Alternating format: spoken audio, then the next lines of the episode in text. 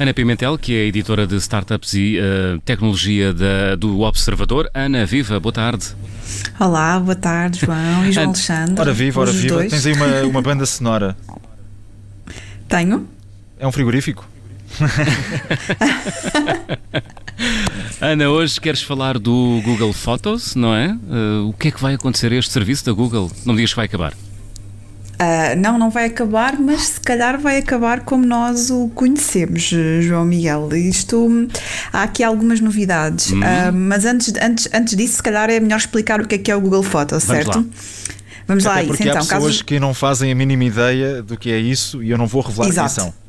Uh, exato, também não vamos revelar que és tu, João Alexandre. Exatamente, vamos a isso. então, um, o Google Fotos é, na verdade, aqui um serviço de backup, assim, de, de segurança, vá, das nossas imagens e vídeos, que é, que é gratuito, tal como outros com, da concorrência, mas neste caso é, é da, da, da, muito conhecida Google. Um, e o que, é que isto, que é que isto no fundo nos permite? Permite ter cópias das imagens que temos nos nossos telefones. Portanto, todas aquelas fotos que nós vamos tirando por tudo e por nada, aquelas coisas que recebemos pelo WhatsApp, uh, tudo fica, fica tudo guardado, não é? E podemos fazer este backup então neste serviço da, da Google Fotos. O que, o que nos traz aqui é esta app da vizinha de hoje. Não é novidade do serviço, porque o serviço não é nada novo. É que, bom, este armazenamento até à data de hoje, à data de, desta hora em que estamos a conversar, é gratuito e ilimitado, ou seja, nós conseguíamos até hoje mandar para a cloud, eh, pronto, para a nuvem, tudo o que quiséssemos que estava na, neste, no nosso telefone, neste, neste formato de imagem ou de vídeo, que não havia limite máximo, mas a partir de amanhã, dia 1 de junho, dia também da criança, isto vai deixar de acontecer, ou seja, a Google Photos passa a ter então um limite de armazenamento de 15 GB e, não, e não vamos poder eh, ultrapassar. E nós não vamos querer também ter crianças infelizes no dia 1 de junho, mas pergunto o que é que acontece se eh, já tivermos ultrapassado este limite dos 15 GB? Pronto, isto é uma boa notícia, João, é porque não acontece nada, ok? Na verdade, uh, neste caso, tu não sabes bem o que isto é, portanto, não vais poder ficar descansado, mas para quem já usa a Google Fotos e já tem muitas imagens e vídeos guardados, não tem que se preocupar com o armazenamento que já, que já, que já lá está. Um, uh, porque, no fundo, as fotografias que forem colocadas no serviço até o dia 1 de junho, até amanhã, não vão contar para este limite de 15 GB, só contam mesmo as fotografias que forem carregadas a partir dessa data.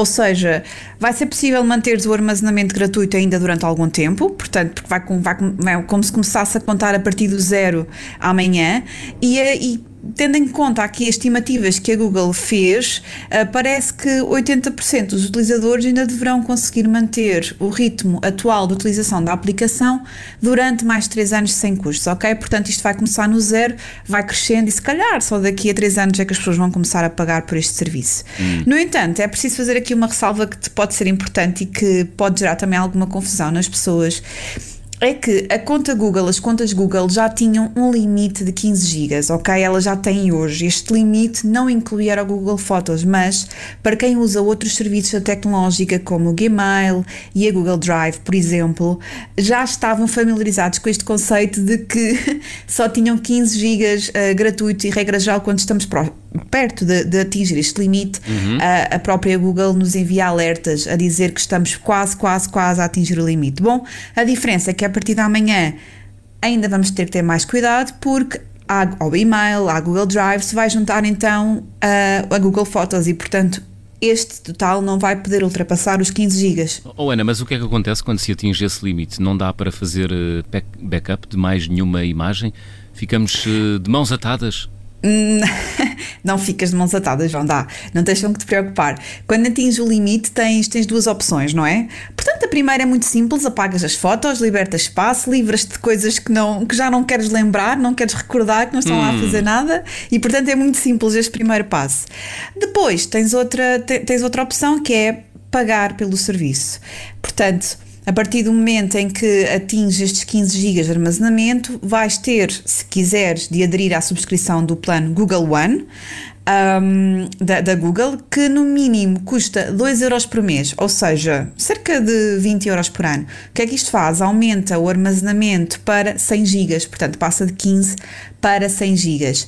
Se isto ainda assim não for suficiente para ti, porque tu guardas todas as fotos e guardas todos os vídeos e tens autênticos documentários no teu telefone e queres guardá-lo na, na hum. cloud, então podes pagar no máximo 10 euros por mês, o que vai dar aí uma coisa como 100 euros por ano e ficas acesso, com acesso a 2 terabytes, portanto Uau. não vai faltar espaço para tudo o que tiveres. É verdade. E quem nunca teve também, por exemplo, um e-mail com 5 mil uh, e-mails por ler, que levanta o braço. Uh, entretanto, Ana, e, e, e se eu quiser uma alternativa mais tradicional e quiser deixar esse, esse backup todo offline, o que é que eu posso fazer? É fácil também para, por exemplo, descarregar fotografias? Sim, homem do, do offline, João Alexandre. Ou seja, é uh, muito... menos online, mais offline. Exatamente, é uma ótima para prática. a humanidade. Exatamente, uma ótima prática para a humanidade, também concordo. Mas olha, é muito, é muito simples também. Descarregas as fotografias, uh, tal como os serviços concorrentes, a Google também permite fazer cópia dos fecheiros que tens uh, na cloud, não é? nesta Google Photos, para um hardware, e aqui para, como hardware estamos a falar de um disco externo, ou então de uma pen, ainda se lembram das pen? Elas ainda, ainda existem. É verdade. Havia uma, altura, Mas, eh, havia uma altura que não havia evento que não oferecesse penos, não era? É verdade. E depois nós deve, deve haver um cemitério de penos na, nas habitações de cada um de nós. E nas redações, e nas redações.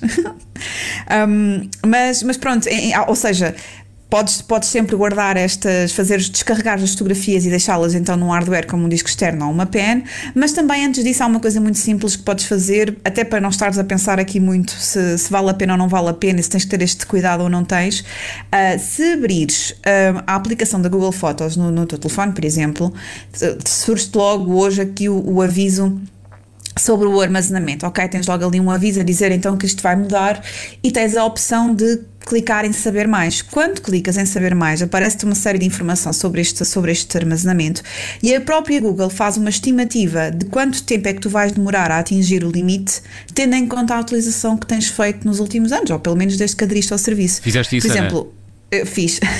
E então? Fiz e disse-me que ainda tinha cerca de dois anos gratuitos, se continuar com o mesmo ritmo de utilização.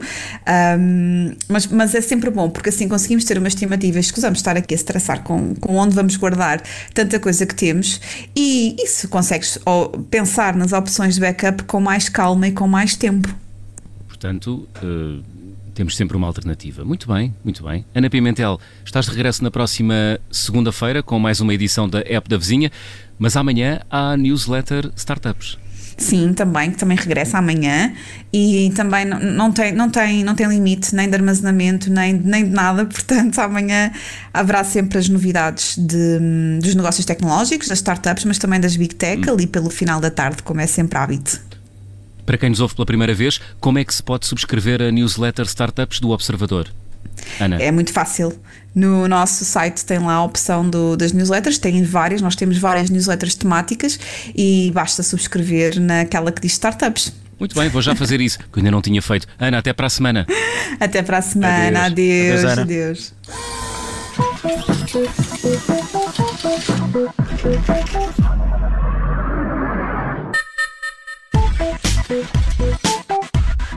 Obrigada por ter ouvido este podcast. Se gostou, pode subscrevê-lo, pode partilhá-lo e também pode ouvir a Rádio Observador online em 98.7 em Lisboa e em 98.4 no Porto.